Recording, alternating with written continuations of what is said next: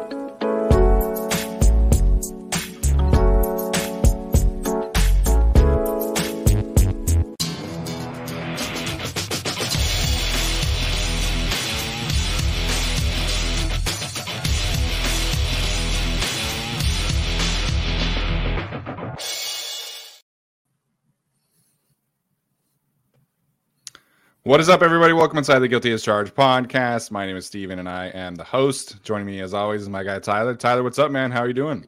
Doing very well. Happy to be talking about some actual news and potential news and all that sort of good stuff. How are you, Steven? I'm doing great, man. It's been uh, been a good week uh, for us. It's been a good week for the Chargers so far. So I'm gonna, well, I guess on certain fronts at least, uh, which we'll talk about, and then we'll talk about some of the not so good stuff for the Chargers. So uh, a ton to dive in today. Uh, you know, this year we weren't able to do live shows every single day of free agency, so we've got a lot of it to, to uh, dissect today.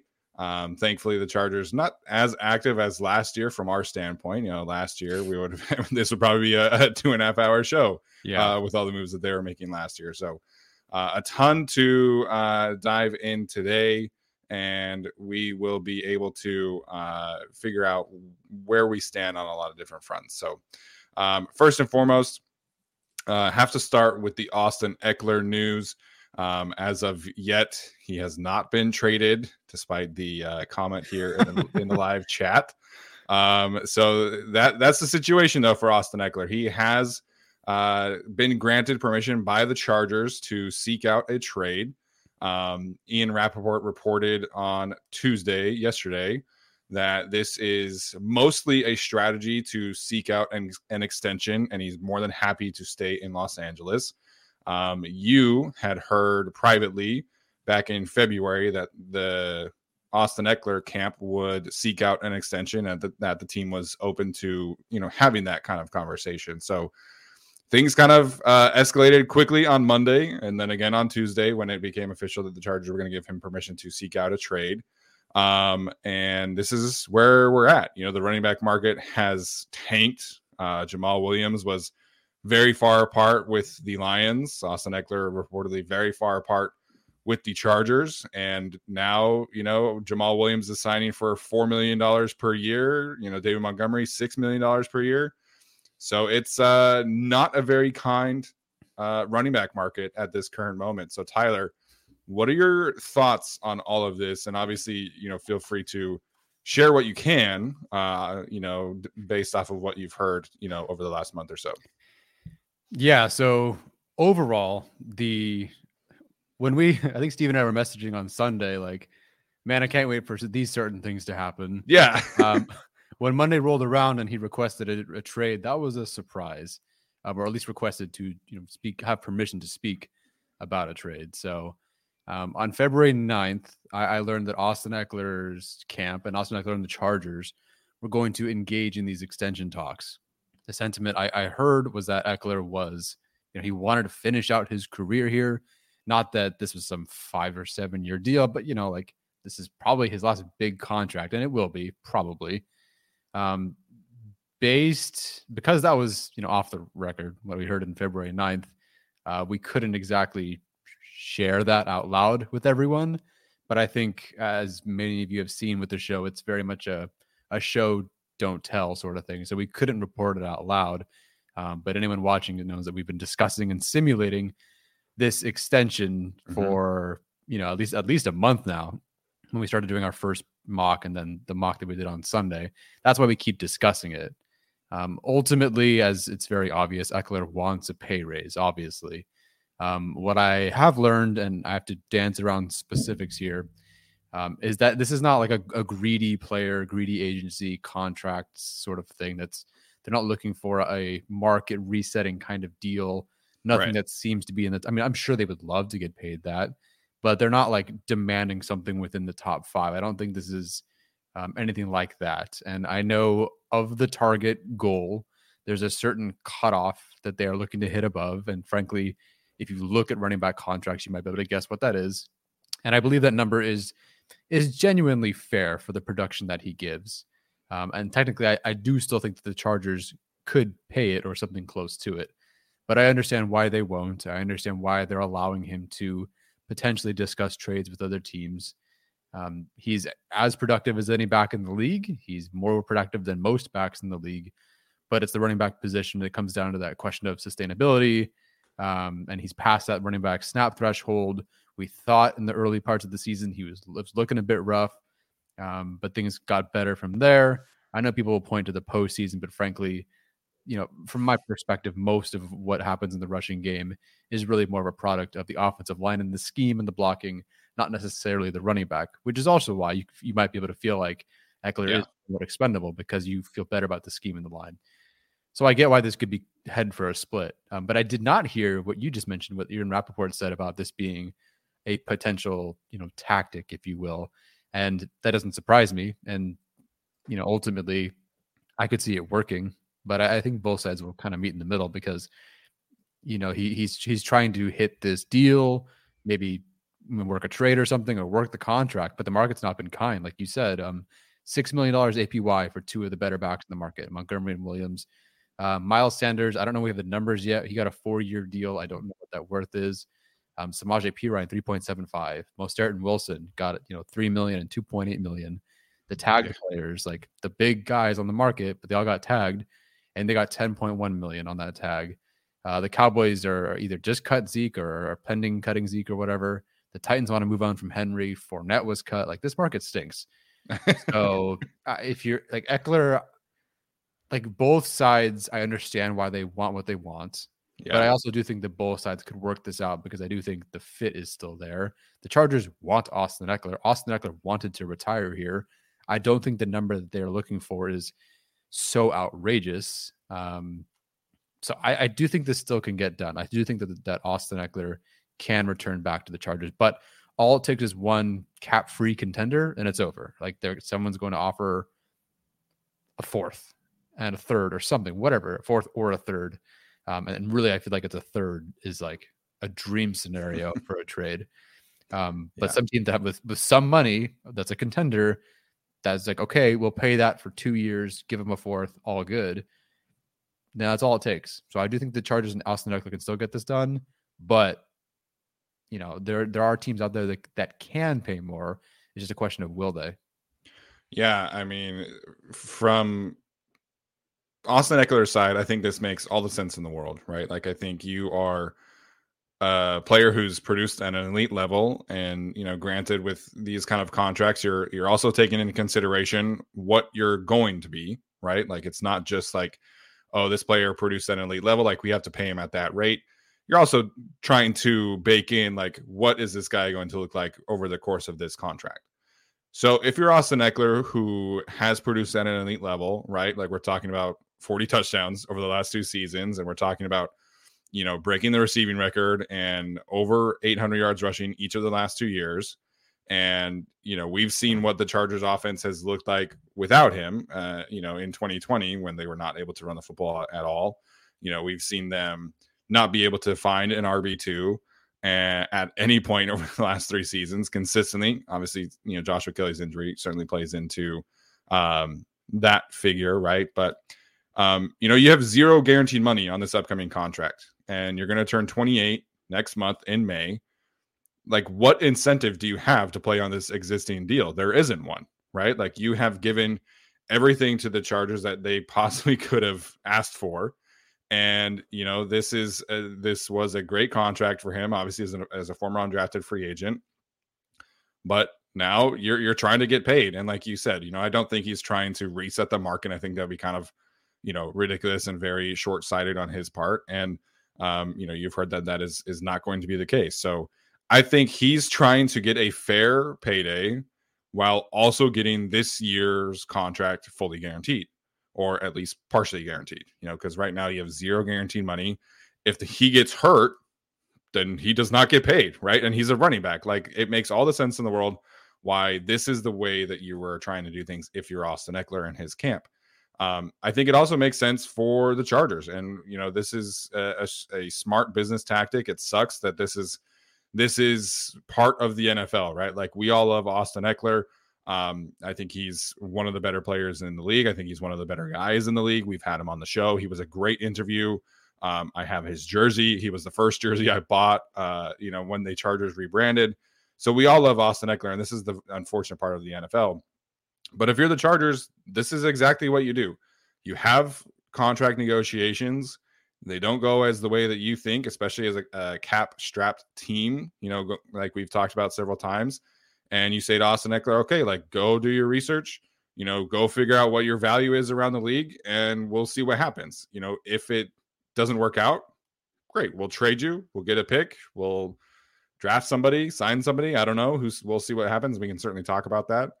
Um, but again, if you're the Chargers, like this is exactly what you want to do. You offered him a contract extension. It didn't go super well. You're far apart.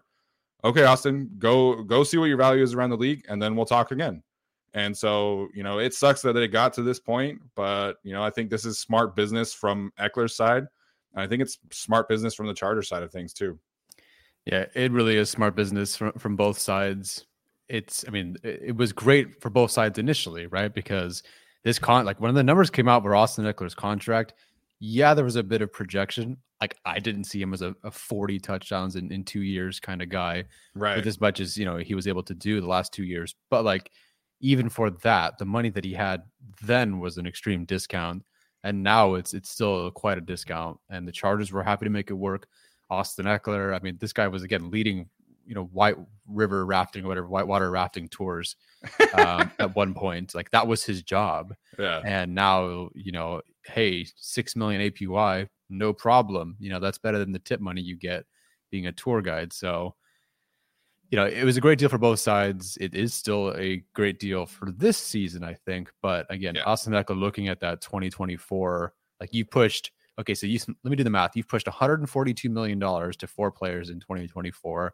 Yeah, I have zero guaranteed money next year. Like, hmm, I wonder who's going to get cut first um, to make room and make things work. Like, yeah, okay, maybe one of the receivers and edge players, but uh, hello, the guy with zero guaranteed money who's going to be, you know, 29 or even 30 and maybe another, you know, 300 touches, another yeah. 20 touchdowns. Like at some point, like Ekeler is going to be quote unquote over the hill. Like he's going to hit a wall. It could be like it actually could be this year. Um, it wouldn't surprise me. I know no one's going to like me bringing it up, but Arjun did reference early in the year statistically some of the struggles that Austin Ekeler was having. And even the best of what Ekeler could do, if you looked at when plays were not perfectly blocked, he was on those plays one of the worst running backs in the league in rushing yards over expected.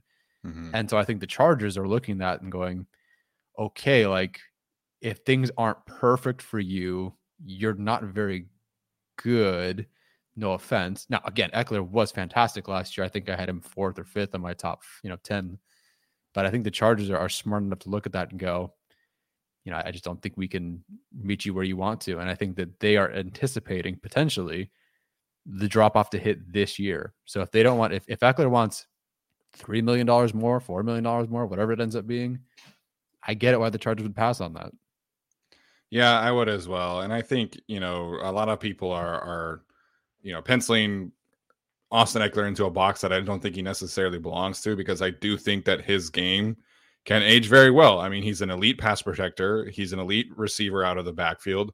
You know, he can still give you a lot of value. And, you know, the Chargers haven't really been able to put him out in the slot very often recently or, or flex him out wide because they haven't had other running backs who can pass protect. You know, that that's the issue with like not having a consistent running back too, is that you you kind of limit what Austin Ekeler can do as a player. But I mean, there was a stretch of the year this past season where he was wide receiver one. Like he was he was getting 11, 12 targets a game. I mean, we all remember what that looked like against the 49ers and and that stretch of games where Keenan Allen and Mike Williams were either banged up or not on the field. And Austin Ekeler had 107 receptions this year. So I do think that Ekeler's game can age uh, at a higher level, right? But I do think that this is um, what the running back market is reflecting. And Alex um, pointed this out on Twitter. No, this... yes, Morgan Morgan Fox is back. Oh shit, let's go. Yeah, so Morgan Fox, all um, right, Agent David Canter going back back to Cali. Congratulations to Morgan Fox on agreeing to terms and re-sign with the Chargers. Okay, so Morgan Fox is back. I am. let Let's go. I'm, I'm gonna be three for three on these big three. Yes. Hey, two years in a row, we got a defensive tackle signing live on the show. Yeah, if you need a defensive tackle to be signed, man, just we'll jump on. Don't worry. Hey, it happened on the show. All right, Morgan Fox is back. Um, okay, I can pull it up on the screen real quick. And there's not much to add right now, but I can pull it up so people can, you know, celebrate and such. uh, let me go to Chrome tab. Okay. Morgan Fox is back. And Let's yes, go. as Arjun says, let's see the money. I, I think that so I, I, had a lot more to say about Morgan Fox, but he's back. So that's great. that that you know saves you guys five minutes of listening to me ramble on. Um, I mean, it came down to um, what's his name? You know, Coach Ed was on Twitter at one point going, "Hey, listen, stop, stop playing, pay this dude." Um, I think Steven, you had heard and shared in the Discord that they were kind of lowballing him. To yeah. me, it just felt like proper negotiation. You don't start at the top you know, it's not what you deserve, it's what you negotiate. And Morgan Fox, you know, you, you got to negotiate down to a certain point and meet in the middle. Um, yeah, great. Morgan Fox is back with the Chargers. I thought him and Trey Pipkins were the two most irreplaceable players, and they've retained two of their most irreplaceable players, in my opinion. So, um, okay, we'll see. Uh, those are my notifications. I have March Mammal Madness on my notifications. Uh, Ian Rapoport, sorry, Ian Rapoport just said it's a two-year deal for Morgan Fox. Interesting. So, I'm sure Arjun can uh, make a guess in the chat. Um, so Arjun had him at what, like, or not Arjun? Arjun and Brad had him at two years, five and a half or something. Yeah. So initially, um, Brad's prediction for Morgan Fox was two years, eleven million dollars. Mm-hmm. Um, and then I think after the defensive tackle boom, he bumped it up to 6.25, uh, which would be in this instance uh 12.5 million. Is that correct? Basic quick math. Sure. Everyone's just watching me go through my retweets. um, I'm gonna I'm just trying to find where I said that they should get this done because they really should have. They really should have. Yeah, this is live television, folks. Uh, Arjun said in the chat that he had him at two years, nine million dollars total. Probably exceeds that. No, I, I think that would exceed that. I don't think it's going to be the eight to ten million dollars that uh, Coach Ed was talking about. we'll find um, out, and you know we'll we'll see here shortly. You know maybe that that is the case, but um, I mean the Chargers, nice live tweeting uh, from the from the screen. Yeah, I, I got I, I gotta avoid doing my DM. I gotta avoid staying away from that. But okay, all right. You know what? Everyone's seen too much. I'm out of here. Yeah, there you go. Yeah, delete, yeah. Let's put that shit away. Um, but yes, this is fantastic news. You know, the Chargers, uh, as of now, are you know letting Breiden Fehoko test the market. Austin Johnson is injured with a very serious injury. And I think uh, just barely is like really starting to test his uh, physical ability in terms of his his knee. I haven't really seen an update on uh, Otito Ogbonnia, but he's also mm-hmm. injured with the same injury that J.C. Jackson had. So uh, currently healthy on the roster was Sebastian Joseph Day and Christopher Hinton. That was it. and I think they like Chris Hinton. Um, you know, and I think he showed some interesting flashes down the stretch. I think that he could be kind of like what they had for Breiden Fehoko, like that kind of role where it's like, okay, you're DT6, maybe you make a roster. If not, you're a practice squad guy and you're the first, you know, practice squad elevation. So I do think they like Chris Hinton, but that was it, right? That was that was Sebastian Joseph Day, Christopher Hinton that were healthy and on the roster. So um, this was a big, big need for the Chargers, and um, mm-hmm. we'll see what the the money comes in. I'm hoping we get some some clarity here, but um, you know, Morgan Fox had an outstanding season last year. And I know that he's he's getting paid as a pass rusher, but I said this throughout the end of the season. I thought that his work against the run was really catching up to what he was doing as a pass rusher as well. So um, you know, he's he's ideally somebody that you just kind of focus in on on as a pass rusher, but I do think he is a bit underrated as a run defender as well. So uh, yeah. this is great news. The, the Chargers didn't really have a choice here. I thought that if they struck out with Morgan Fox, maybe we're talking about like a one year, $4 million, $5 million deal for like Shelby Harris. Um, mm-hmm. Um, maybe a one year, $3 million deal for like a Sean Robinson, who I mentioned. But mm-hmm. um, getting Morgan, Morgan Fox back, I think is huge. It is so huge. There, this just ensures with and Pipkins back as well that you can really focus on potentially the strength of the draft, which which is edge rusher, edge, edge rusher, rusher. There you go, Lordy. Um, this is great. I, I was looking at running through simulations. You know, I had that. I just for fun, I had them taking a defensive tackle in round one in a simulation recently, and yeah. it just like that's my, that might have been where they had to go, but they don't have to now because of Morgan Fox. I'm I'm really curious what these numbers are. Um, the Chargers, and I, I've guessed as much, like they had no choice. There was nothing, like you said, their players were either hurt or they're gone or they're hitting the market or whatever. It was literally just Sebastian Joseph Day. Yep. And now I, I, would sort of understand if they then, okay, this didn't work. Let's get Robinson and, you know, whatever, let's say um, Brockers or something. But it's just like not oh, yeah, the same. This is this is great. Uh, this is fantastic. Again, a, a, player that technically wasn't the starter, but rolled into 40 pressures and six sacks to end the year. Will he hit that? I hope so. You know, he'll be paid a lot more to hit those numbers again. Yeah. But this this system favors him. This line favors him. He's an excellent player. Um, you know, people kind of want to pigeonhole him as a sort of rotational guy you know, maybe he's not, you know, an, a, a perfect every down elite player, but he's exactly what the Chargers need. This is an all-in year, and I didn't, I didn't want to see how they'd replace a guy with 40 pressures and six sacks. Look at the draft last year. The leader, it might be wishy-washy on PFF because of like DN versus defensive tackle, but the leader in pressures last year for a rookie was 17, and which is, I mean, not great. The, the, the and this leader, rookie class, this incoming draft class sucks. It is so bad. Yeah, it it I've I haven't watched it, so you know I don't know, but yeah, I was probably a little too passionate. I'm sorry. it's not. we'll, we'll get bad. to it. I'm it's so excited to watch bad. that class. Guess what we're breaking down next? Defensive tackles. I can't wait. Thanks for that endorsement. I'm so excited. Sorry. there was a tad dramatic on my part. A tad dramatic on my part. Uh, it's all good. But I mean, listen, like the uh, again 17 pressures the leader last year. The year before that was barmore and that was the only player to be over 40 pressures that year as yeah. a rookie. Like the odds of tom telesco probably not in the first round finding somebody else who is the one guy every two years who hits over 40 pressures the odds are so slim. Like raise your hand if you thought tom telesco was going to be able to find that player and probably not even in the first round.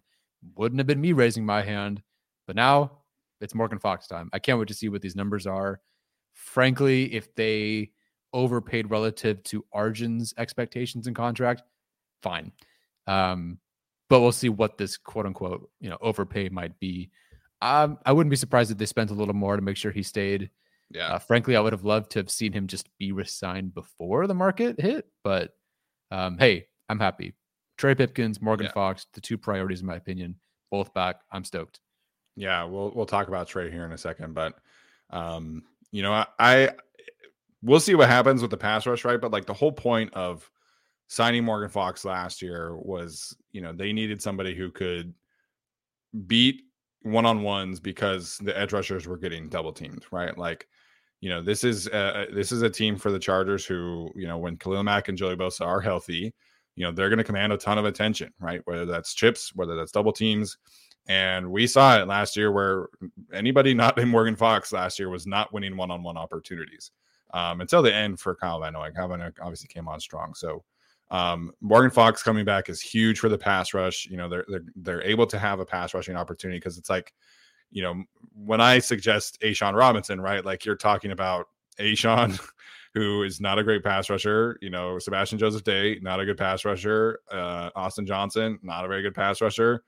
So it's like those guys essentially you're, you'd be asking them to like push the pocket and then you know letting Khalil Mack and Joey Bosa work. But now with Morgan Fox, you have somebody who can uh you know be very disruptive you know along the interior. So um you know coach ed has been pounding the table that you know he's been he was more productive last year than a lot of these guys who signed for you know 16 17 million dollars. Like zach allen Mhm. signed with the seahawks for i think 14 and a half million dollars and morgan fox had more pressures had a higher pass rush win rate you know and, and morgan fox We'll see what happens here but uh he's definitely not signing for 14 million dollars per year so um you know this is this is a great sign for the chargers that they're bringing him back and and i do think that letting him kind of test the market probably was best for them i think you know he not to say that he's like a schematic limitation player because i do think he'd go be successful elsewhere but you know his best seasons have been with brandon staley as Mhm. defensive coordinator so i do think that is something that other teams certainly weigh into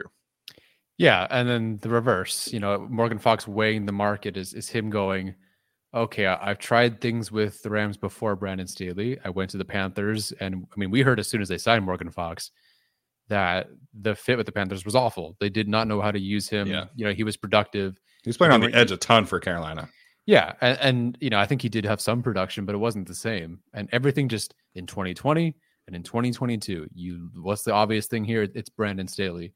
And again, like credit to Brandon Staley for that, for letting Morgan Fox have this career year in this scheme, um, even though he wasn't technically like a starter early on.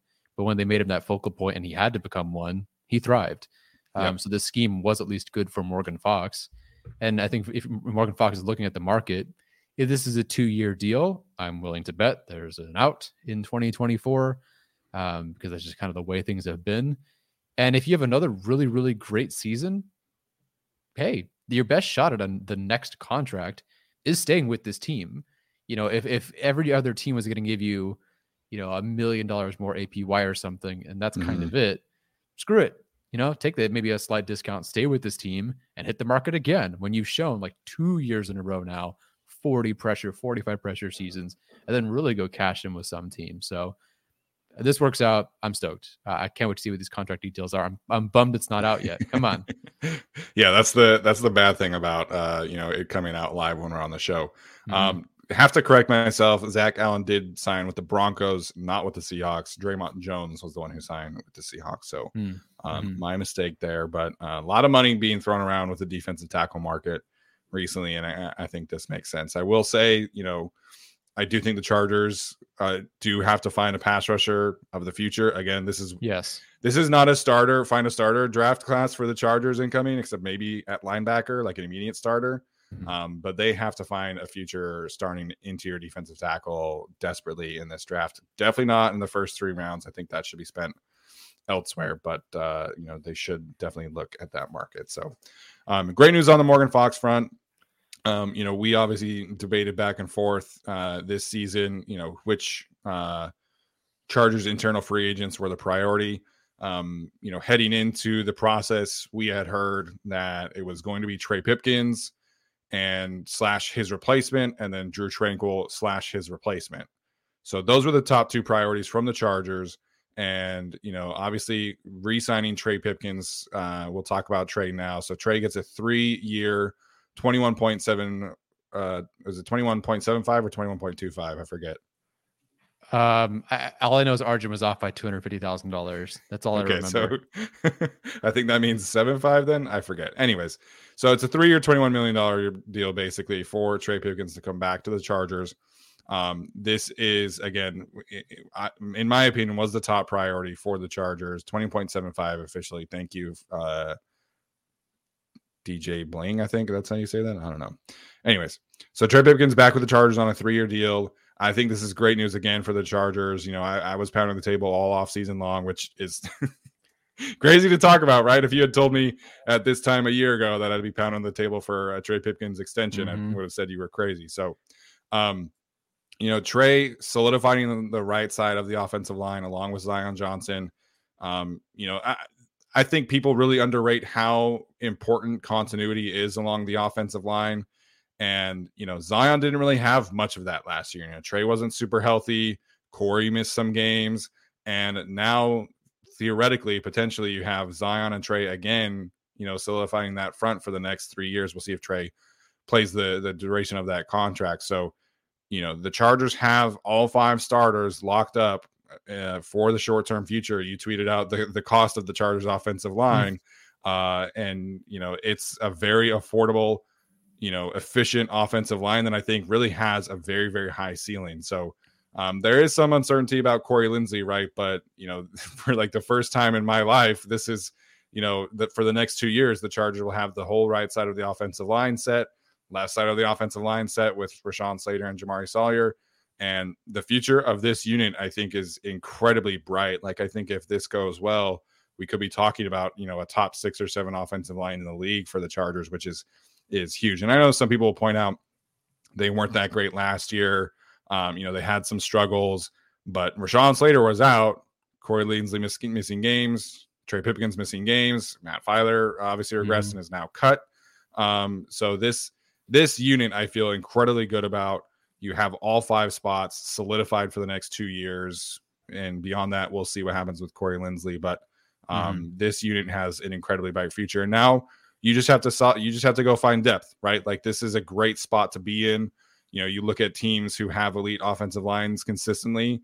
That continuity is huge. Whether you look at the Eagles and how they've been able to, you know, maintain yes. all five starters or at least four starters. You look at what the Buccaneers have had recently. You look at what the Browns have had over the past few years. Like maintaining continuity is so so important and now the Chargers have that for the for the short term and the long term future with uh, this deal with Trey Pipkins. Yeah, the right side of the line was clearly infinitely better with Trey Pipkins and Zion Johnson starting, and obviously Corey Linsley as well. Like the two big runs we've seen from Austin Ekeler were off that right side. When yep. they, the Browns couldn't stop them, they went to the right. When the Texans couldn't stop them, they were going to the right. Uh, not that those are great defenses, but you know, like they were clearly significantly better to the right side. And obviously, you know, with Matt Feiler gone, Jamaree Salyer in, Rashawn Slater back. I mean, this is this is the best I felt about the Chargers offensive line easily of the Tom Telesco era. And frankly, you could say in, in a decade, two decades, like I, have loved the Chargers offensive line, you know, in 06 in those great years. Maybe that was it. Maybe that was the last time, but um, it's been a while. It's been a long time, man. it, has been a long time. Um, but Trey Pipkins, you, you got to say it. I was wrong. I yeah. If you thought that he wasn't going to be better last year, you're fooling yourself because he was working with Duke Manyweather. So there was a version of him that was going to be better.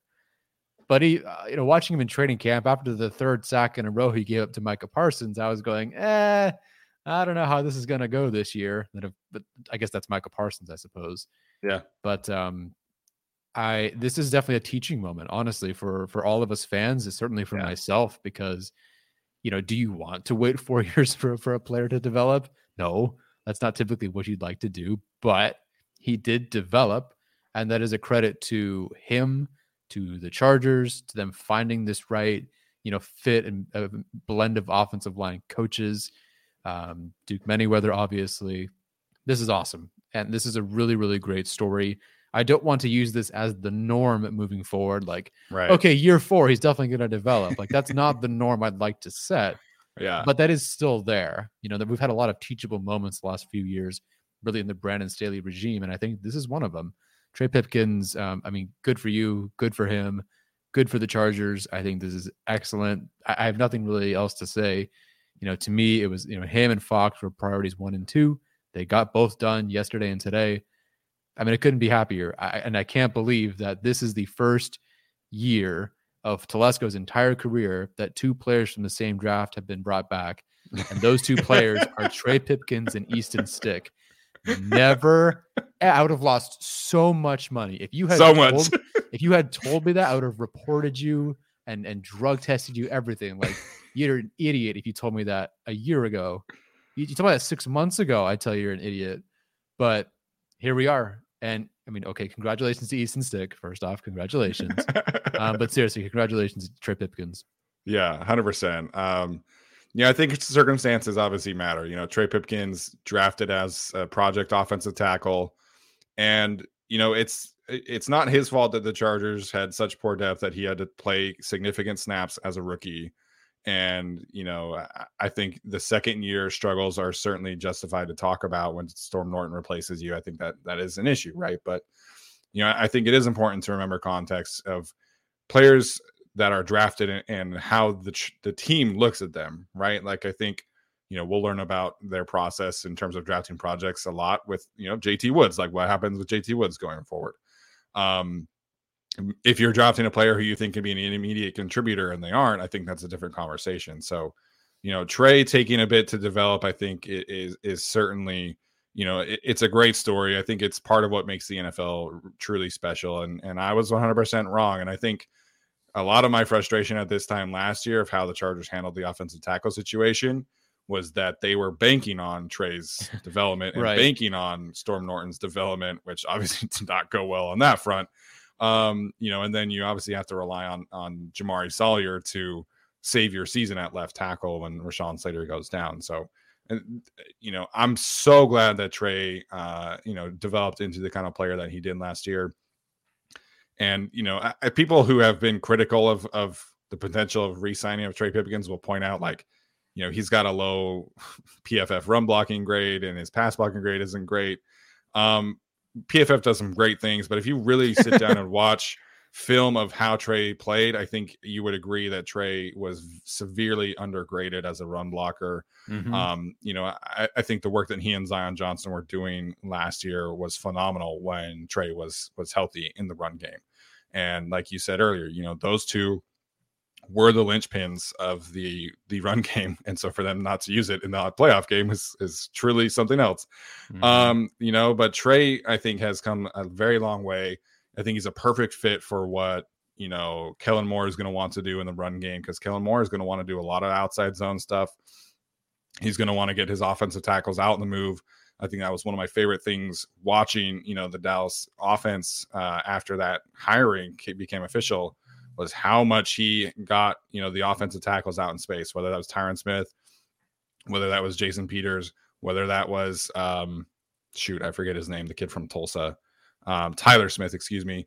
Um, you know, they were out in space and they were pulling out and they were being able to to get out to the second level and use them in the counter game, use them in, in various ways to get them out in space.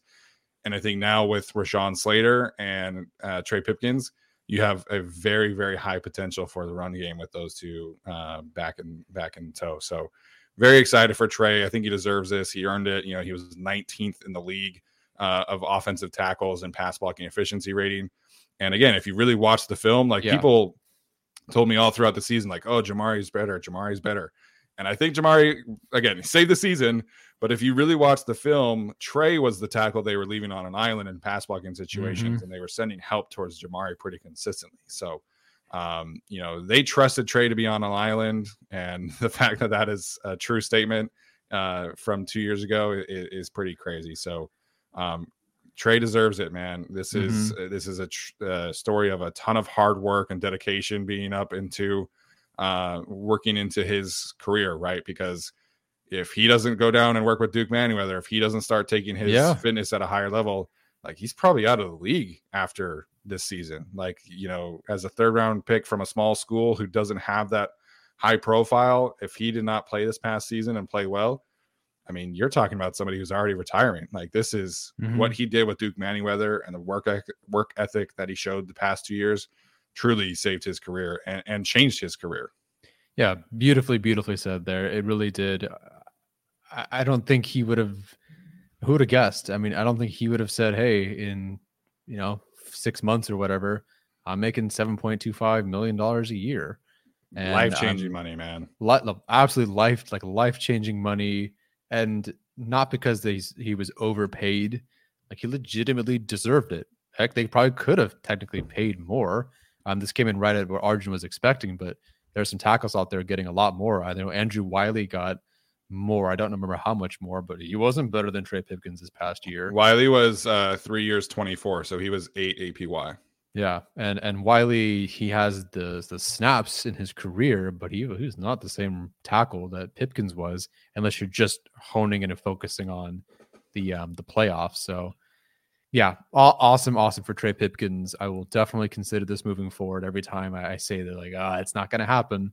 Uh, and, and honestly, this is a way that I think you can look. I don't not that I want it to take this long, but you can look at someone like a JT Woods. Like if they go out and sign John Johnson, um, which if you've seen Sebastian Joseph Day's tweet, it sounds like yeah. he really wants that to happen. But if you know if JT Woods is not a starter next year, you hope that they find themselves at Duke Manyweather and that JT Woods can, you know, be better and be that starter in, in year three, year four or something. So um yeah, really, really interesting situation. Yeah, I, I, ideally you don't spend so many third round picks on uh, projects going forward, but um, you know, I, I think an, uh, an underrated storyline here too is what the Chargers have done, you know, from an offensive staff standpoint. And I think particularly Shaun Sarrett deserves a shout out for, you know, his role in developing these guys and being able to work them um, and, and, figure out how to flex this out and, and get Jamaree Salyer ready at two different positions and get Trey ready at different positions. Absolutely. You know, you're flipping Zion Johnson's side. So, you know, Shaun Sarrett obviously you know, with uh, Frank Smith and now with Brendan Nugent, he's kind of been that constant. So, mm. um, you know, obviously mm-hmm. Oday Aboushi, when he came on the show, talked very glowingly about Shaun Sarrett. I think yeah, Trey Pipkins uh, is is another case study for him to as well. So, um, we're driven by the search for better, but when it comes to hiring, the best way to search for a candidate isn't to search at all. Don't search. Match with Indeed. Indeed is your matching and hiring platform with over 350 million global monthly visitors, according to Indeed data, and a matching engine that helps you find quality candidates fast. Ditch the busy work. Use Indeed for scheduling, screening, and messaging so you can connect with candidates faster. Leveraging over 140 million qualifications and preferences every day, Indeed's matching engine is constantly learning from your preferences, so the more you use Indeed, the better it gets. Join more than 3.5 million businesses worldwide that use Indeed to hire great talent fast. And listeners of this show will get a $75 sponsored job credit to get your jobs more visibility at Indeed.com slash BlueWire.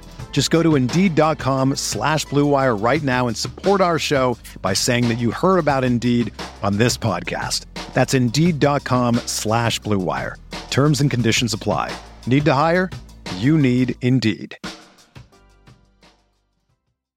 All right, so we'll we'll shift here to the Eric Kendricks signing. Mm-hmm. Um, obviously, Drue Tranquill. you can pretty much, you know, if if you haven't already, you know, unfortunately, there's just no chance that the Chargers are able to afford him at this point.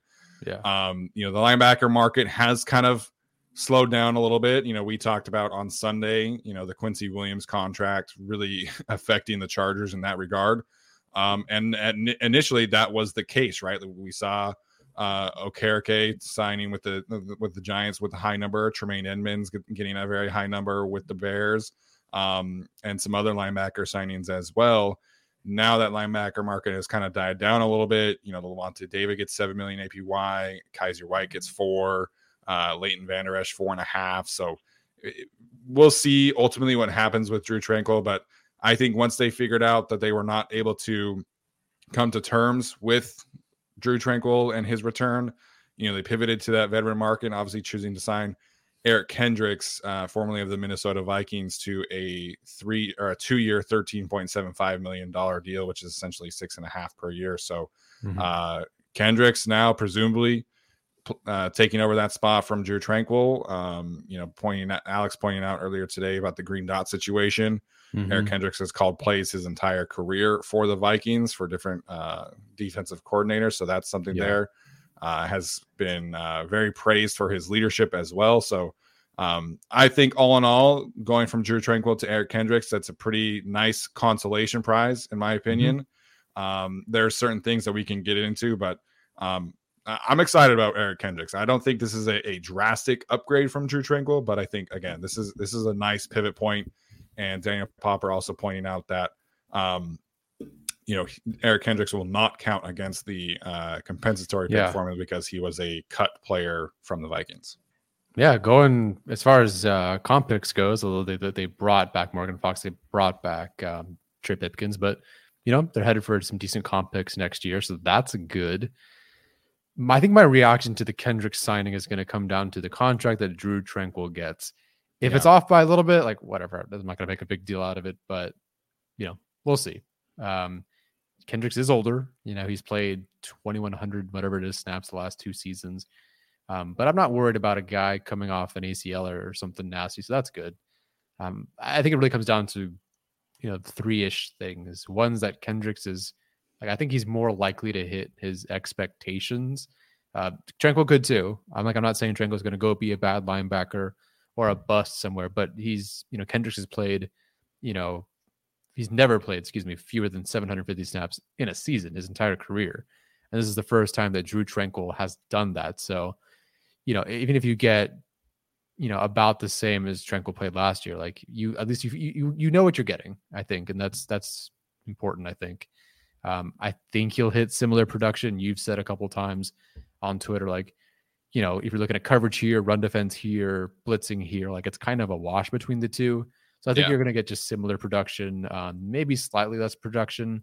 Um, but you're hoping you get that at a discount. Again, I'm, I'm kind of waiting for this contract because yeah. If Tranquill goes and gets, I mean, again, we saw this with Kyzir White. You know, if, if he gets a smaller contract than we were all thinking, right, then I'd have a bit more questions. But you do improve your run defense, I think, even if coverage drops off a bit. And I think that that's a trade off that they would prefer. You know, you feel a lot better about the secondary and the coverage guys, I think, in this system over the run defense, especially with so many D tackles hurt early on. Um, so you know, it, it, it's a trade off. And hey, if you go get go get John Johnson, I think um, he can play enough of a variety of roles to help with you know everything. Um, and then of course it's just familiarity. So Ryan Ficken, Jeff Howard, UCLA, yeah, you know, all you know all these things, hot commodities. You know, the, the hottest commodities for the Chargers are known commodities, and so I think that was important for them. So again, like overall, I feel good about the move. Um, I don't see you know you, you of course you worry about uh, he hits the wall, he gets injured, overpaying for linebacker, that sort of thing, but I think relative to what they needed and, and where they were in their current roster and the cap situation, I'm cool with this. I, I'm excited to watch Eric Kendricks and see what he brings to the table because, you know, we've saw him pick off Justin Herbert, so I know he's at least he can do that. Um, that was an unfortunate one on the target yeah. I believe. Keenan Allen, yeah, that wasn't fun. Yeah. Um, yeah. Anyway, uh, I'm I'm cool with the move for now, but I'm I'm going yeah. to kind of hold off judgment until I see the contract until I watch more film from him. Yeah, no, the, the compensatory pick thing here is certainly important, but that requires Drue Tranquill to go out and sign a bigger contract, right? Like this is, you know, I mean, they could certainly get like a seventh round comp pick for him, but ideally you sign Kendricks with this comp pick formula in mind, and Tranquill's going to go out and sign an eight million dollar deal. That hasn't happened yet. So, um, you know, the linebacker spots are really starting to dry up. Um, uh, somebody reporting to that Denzel Perryman's working out today with the Houston Texans. That's a spot that I think for Drue Tranquill would make a lot of spend, a lot of sense. I thought the Giants would make sense. I thought the Steelers make sense, and all these teams are are signing other people. Um, you know, so we'll see what happens if he wants to go back to Indianapolis uh, with Gus Bradley. We'll see. You know, I, I, had heard that they wanted to be able to get to a spot that would be able to uh, more maximize his ability as a pass rusher. So that doesn't really line up with what Gus Bradley tends to do. Um, so we'll see what happens on the Drue Tranquill front. Um, Arjun just tweeting commanders with three eye emojis. Oh, gotcha.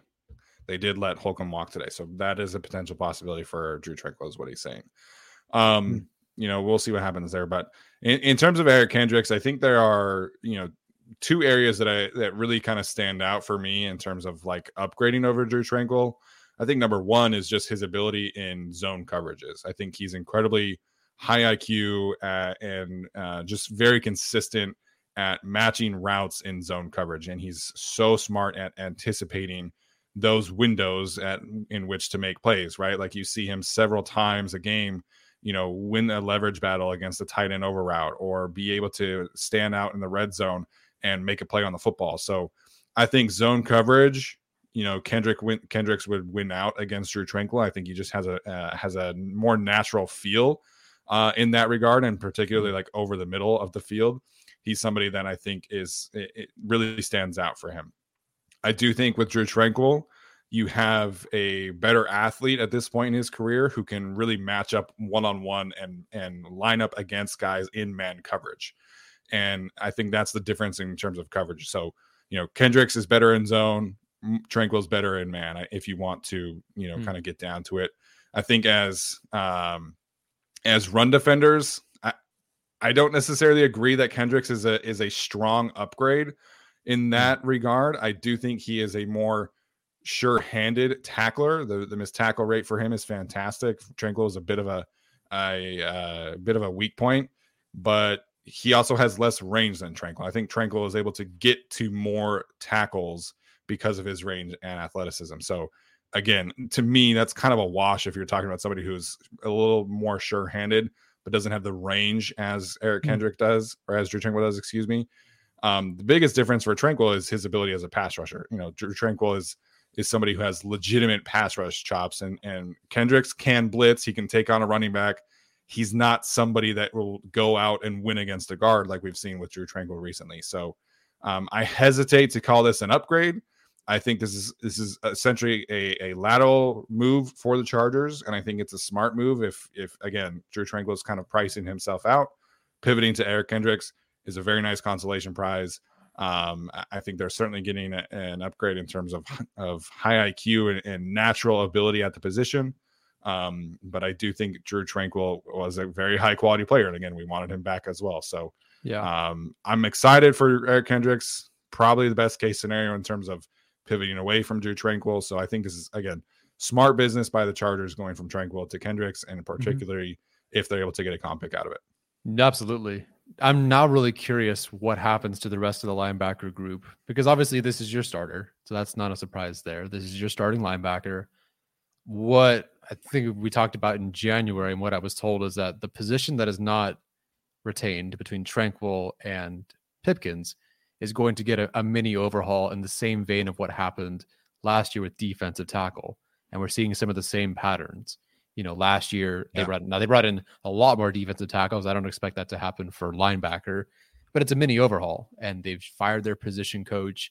They've now brought in Kendricks, and of course, you know Trey Pipkins is back. So what are they going to do at linebacker, and what does that mean for their first round pick or their former first round pick, who just hasn't stuck yet?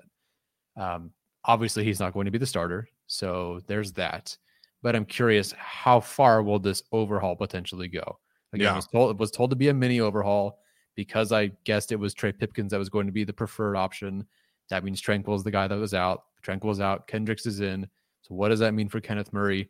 And really, what does that mean for the draft? I don't think that they're obviously they're not taking someone in the first round. Probably not taking someone in the second round. Probably not taking someone in the third round. um, you know, give or take. We'll see. I think yeah. we ended up taking Williams in the fifth round of our mock draft or fourth round or something. I think it might have been the fourth. Yeah. Yeah, and I think that's a solid range. Like that is a very Telesco, Staley friendly sort of range to look at, sure. right? Go find the Kyzir White, go find Drue Tranquill again while you have two quote unquote starters um, ahead. So I'm really curious what happens to this linebacker room, considering we've been hearing that this might be the mini overhaul, and so far it is. They've got a new starter. Yeah, you know, I, I, would imagine Kenneth Murray takes on some kind of reduced role this year. Um, you know, I, I do think because you're losing Tranquill, you probably you know, put Kenneth Murray in more of a sub package blitzer kind of role, and we've seen him, you know, kind of, that kind of be his his best role and his his best option. So, um, definitely curious to see what they do there. They could they could still sign Troy Reeder on a minimum contract and have your starting duo be Reeder and Kendricks, and I think you would feel pretty good about that. Um, you know, if they want to draft somebody that that can certainly be a possibility as well. So, um, not a great linebacker class. You know, I think if if the Jack Campbell is there in the second round and you take Jack Campbell, then he's probably your starter. But other than that, I think you're probably talking yourself into a developmental, maybe sub package linebacker later on on day three. And I think that's probably where they they should choose anyway, mm-hmm. given their needs uh, at other positions. So. Um, you know, Dorian Williams, Ivan Pace from Cincinnati. I think those that kind of range makes sense for the Chargers on on early day three. Yeah, I can't wait to not get into this class. and D tackle, which apparently is so good. Yeah, yeah, great D tackle class. Um, all right, so uh, you mentioned Easton Stick earlier. Obviously, Chargers agreeing to uh, keep him around as the the main backup, uh, giving him a one year, one point eight million dollar contract. So. Um, certainly not a high end backup market uh, quarterback deal for the Chargers. I don't think they really could have afforded one. Um, I figured they'd be in on Cooper Rush, but you know Justin Herbert and Easton Stick are very close, and I think Easton Stick, uh, you know, is one of Tom Telesco's guys. So the fact that this is uh, another second contract guy for Tom Telesco is is really funny to me. Um, but he's definitely QB two. You know, his contract indicates that Chase Daniel was making two million dollars last year. Easton Stick gets one point eight million dollars uh, this year to be Justin Herbert's backup. Chargers also tendering Foster Sarell who's down in Texas working out with Duke Manyweather and Rashawn Slater and uh, Trey Pipkin. So smart move on his part. And then also Cameron Dicker uh, gets tendered as well. So those are the three smaller internal moves that the Chargers have made. Uh, any thoughts there, Tyler? Um, I initially was surprised that Sarell was back, but then I realized they brought back Storm Norton last year in the same kind of deal. Yeah. Um, so hey, if he's out there with Duke Manyweather, please don't send me messages that like, well, Trey Pipkins did it. So Foster Sarell can. I'd love for that to happen. Don't get me wrong. I'd love for them to yeah. boom instantly have a great backup tackle. That'd be very nice. We're, we're, asking for a lot here from an undrafted free agent. Um, yeah. Again, would love to see it, but let's let's um hang in there for a sec. I do think this comes down to that kicker competition that you guys were talking about. Um, people were saying, "Oh, well, they'll just cut Hopkins. Why haven't they cut Hopkins?" You don't know all that much about Cameron Dicker right now. Yeah. Um, and, and, neither of these guys hit longer than 50 yards last year. Dicker had one shot and it was in the postseason. And I believe it was exactly 50 yards. Hopkins missed his only 50 yard attempt, I believe. So, like, you don't really know a lot about both guys. One guy's injured, one guy you don't know about because he hasn't played a ton. Neither of them are big legged sort of guys. Although on kickoffs, they're great. They just maybe haven't hit or had those opportunities to. So, sure. you know, we'll see what we're in for for that competition. Yeah, that that competition is something that uh, you know I kind of expected. You know, a lot of people were just penciling in Dustin Hopkins as as as a cut candidate. Um, you know, if the Chargers designate him as a post June one can, uh, cut, you know they can certainly save uh, a decent amount of money and get out of the rest of his contract. Um, but I was told pretty early on that they wanted to have a competition between these two guys, and that that was going to be the plan going forward in the summer. So uh, Daniel Popper threw a, another potential layer in there earlier today when he talked about Chargers maybe trading one of those two for a late day three pick for the 2024 draft. And, you know, hmm. we'll see what happens there if they want to yeah. uh, go down that avenue once teams figure out that they need some some kicker help. So I think again, smart business by the Chargers to keep both of these guys around. You know, you you hate to see a guy lose his job to injury. And Dustin Hopkins was really good for the Chargers in 2021. And um, obviously, you know, had the hamstring or the groin injury uh, this year, wasn't able to get back and healthy. So, um, again, you know, the Chargers have this is probably their best kicking battle they've ever had. Like, I think you feel really good about both of these kickers, um, you know, going forward. So we'll we'll see what happens in that regard. But I do expect both of these guys to, uh, you know, make the initial roster cuts, be on on the team for training camp, and they'll figure it out probably down to the wire. Yep. And I, I have no reservations about who makes it. If someone makes it, another person's cut, you can argue with Ryan Ficken, and I'm not going to. So uh, whoever whoever makes it, you know, we might see certain numbers in training camp. Like we tally things up. Maybe the other yeah. person is a bit better, but Ficken knows what he wants. Technically, Hopkins was the guy they wanted initially, um, but Dicker was never available. So we'll see. But I'm excited, I guess. And you know, I might, might be in training camp this year, so we'll see. Yeah, I mean, we can talk about uh, kicker battles and actually have it be a good thing for once. Um, yeah, not talking about the Michael Badgley and Tristan Vizcaino training camp battle, which was atrocious. yeah, they were they were the two good ones. Who's the third guy?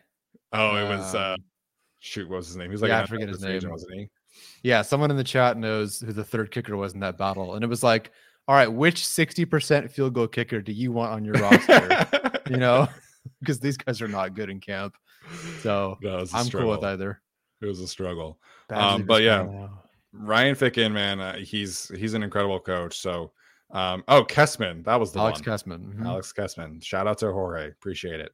Um, you know, for what it's worth, Daniel Popper did point out that the Chargers do want to bring back uh, J.K. Scott as well. Um, you know, so that is a decision that is TBD unless uh, LD Bruin is pointing out that that happened right now. Are we getting two? Are we getting two uh, live signings today? Wait, I'm sorry. Hold on. Ellie Bruin said punter news question mark J.K. Scott coming back, but I haven't seen that. Um, I don't know. No idea. have not seen anything. Okay. Yeah, I have not seen that either. Okay. So he must have must have just uh, forgotten a second question there. Um, but yeah, the, the Chargers do want him to come back. So um, you know, so we'll uh, see what happens there if they want to do an undrafted free agent competition there. But um, Ryan Ficken is going to get his guys. I think it's pretty clear that if he wants J.K. Scott back, he'll get J.K. Scott back. Oh, he can do whatever he wants. Like unrelated, different from certain other coaches. I think if Ryan Ficken wants to do what he wants and he does what he wants, go for it. Who am I to judge? Who am I to say anything?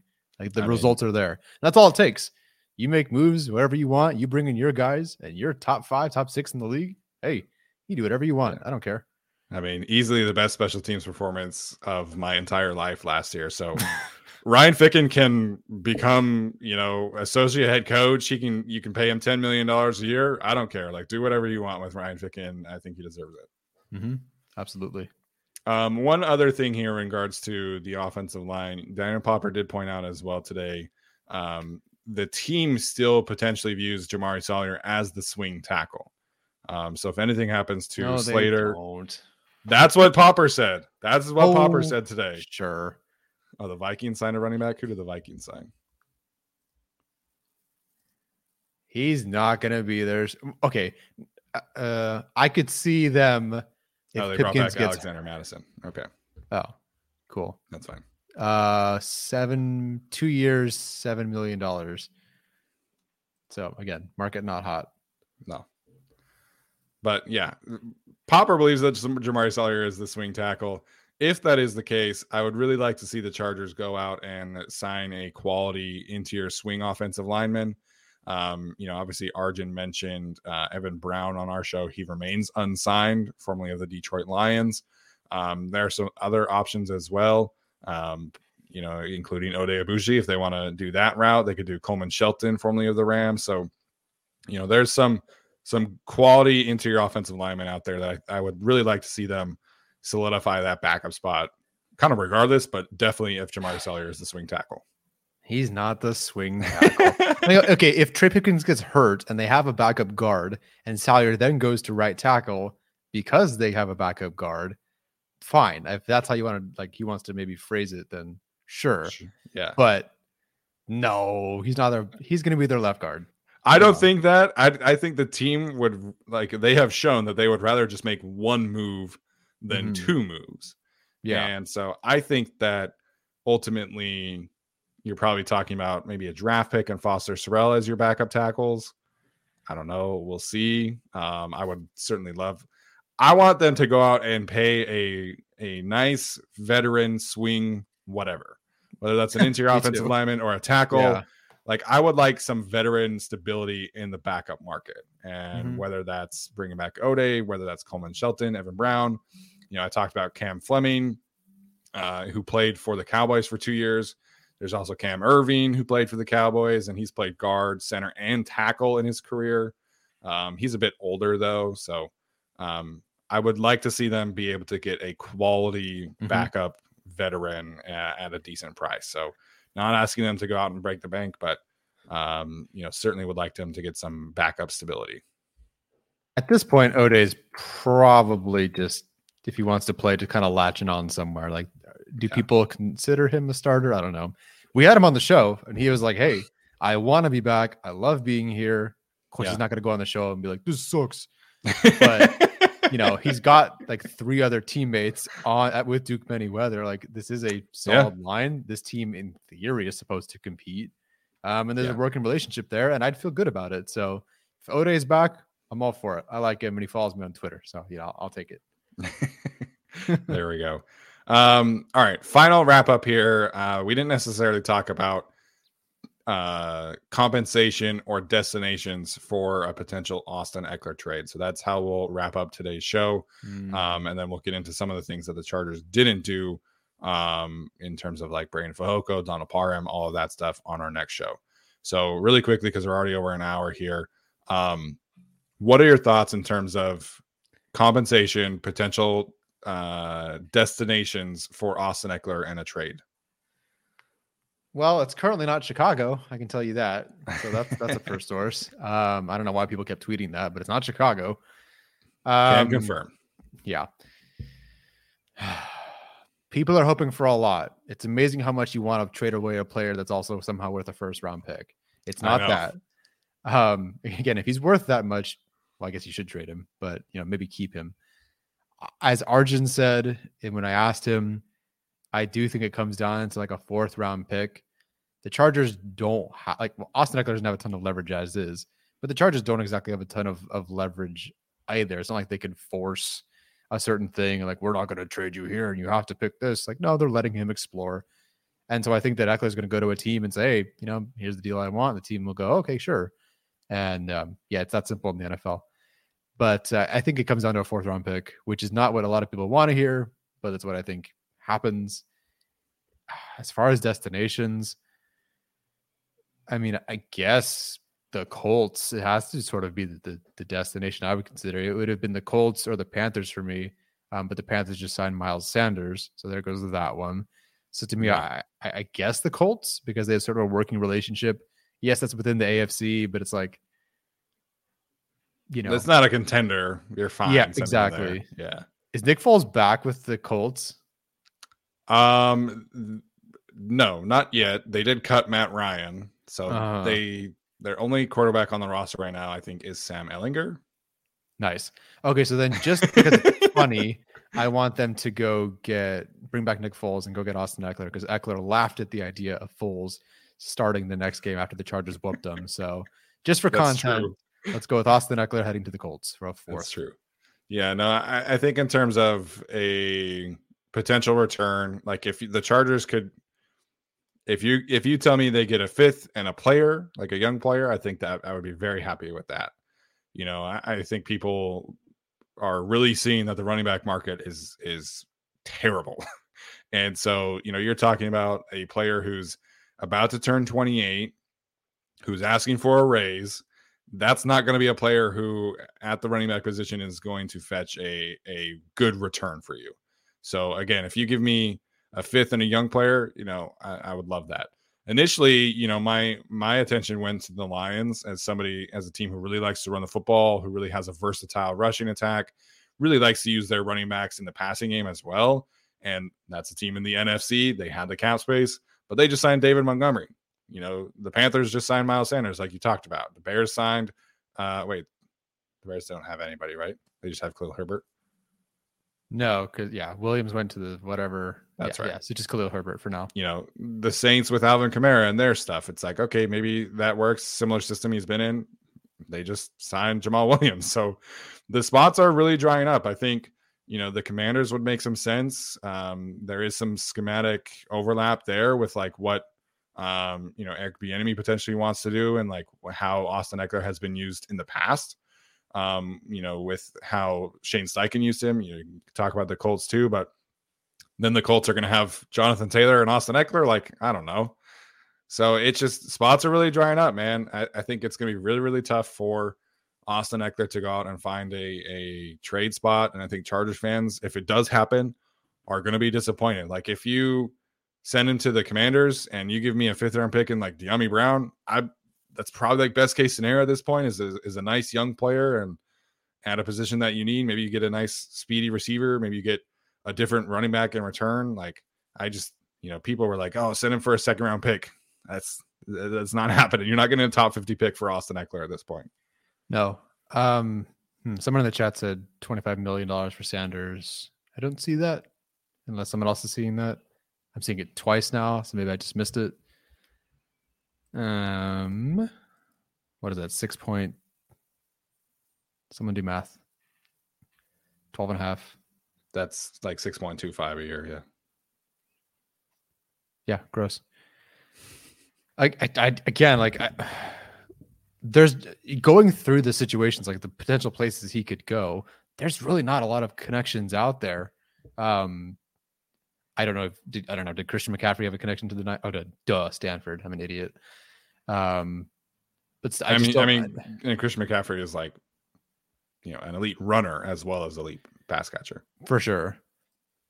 I don't know, man. I really just think the Chargers and Ekeler end up working this out. The the worse the market looks, and there's nothing here that looks good, and the fact that the market is kind of drying up. Again, like I said, it takes one team. That's all it takes. But right, I, I think they worked this out, man. Um, so David Newton from who covers the Panthers for ESPN, he's the one who tweeted out uh, four hmm. years, twenty five million dollars for Miles Sanders. Who's paying that for Miles Sanders? By the way, I can't believe he got a four year deal. I would have rather signed. I, they could have brought back D'Onta Foreman for cheaper than that, and I think D'Onta Foreman is a much better fit. But mm-hmm, mm-hmm. you know, Deuce Staley's in Carolina now. Uh, he was in Philadelphia when they drafted Miles Sanders. Shane uh, Frank Reich obviously was in Philadelphia as well, so makes sense.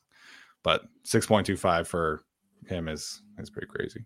Mm-hmm. Um, other spots the Giants don't really have it, and they they signed somebody else. I've seen some people have have talked about them.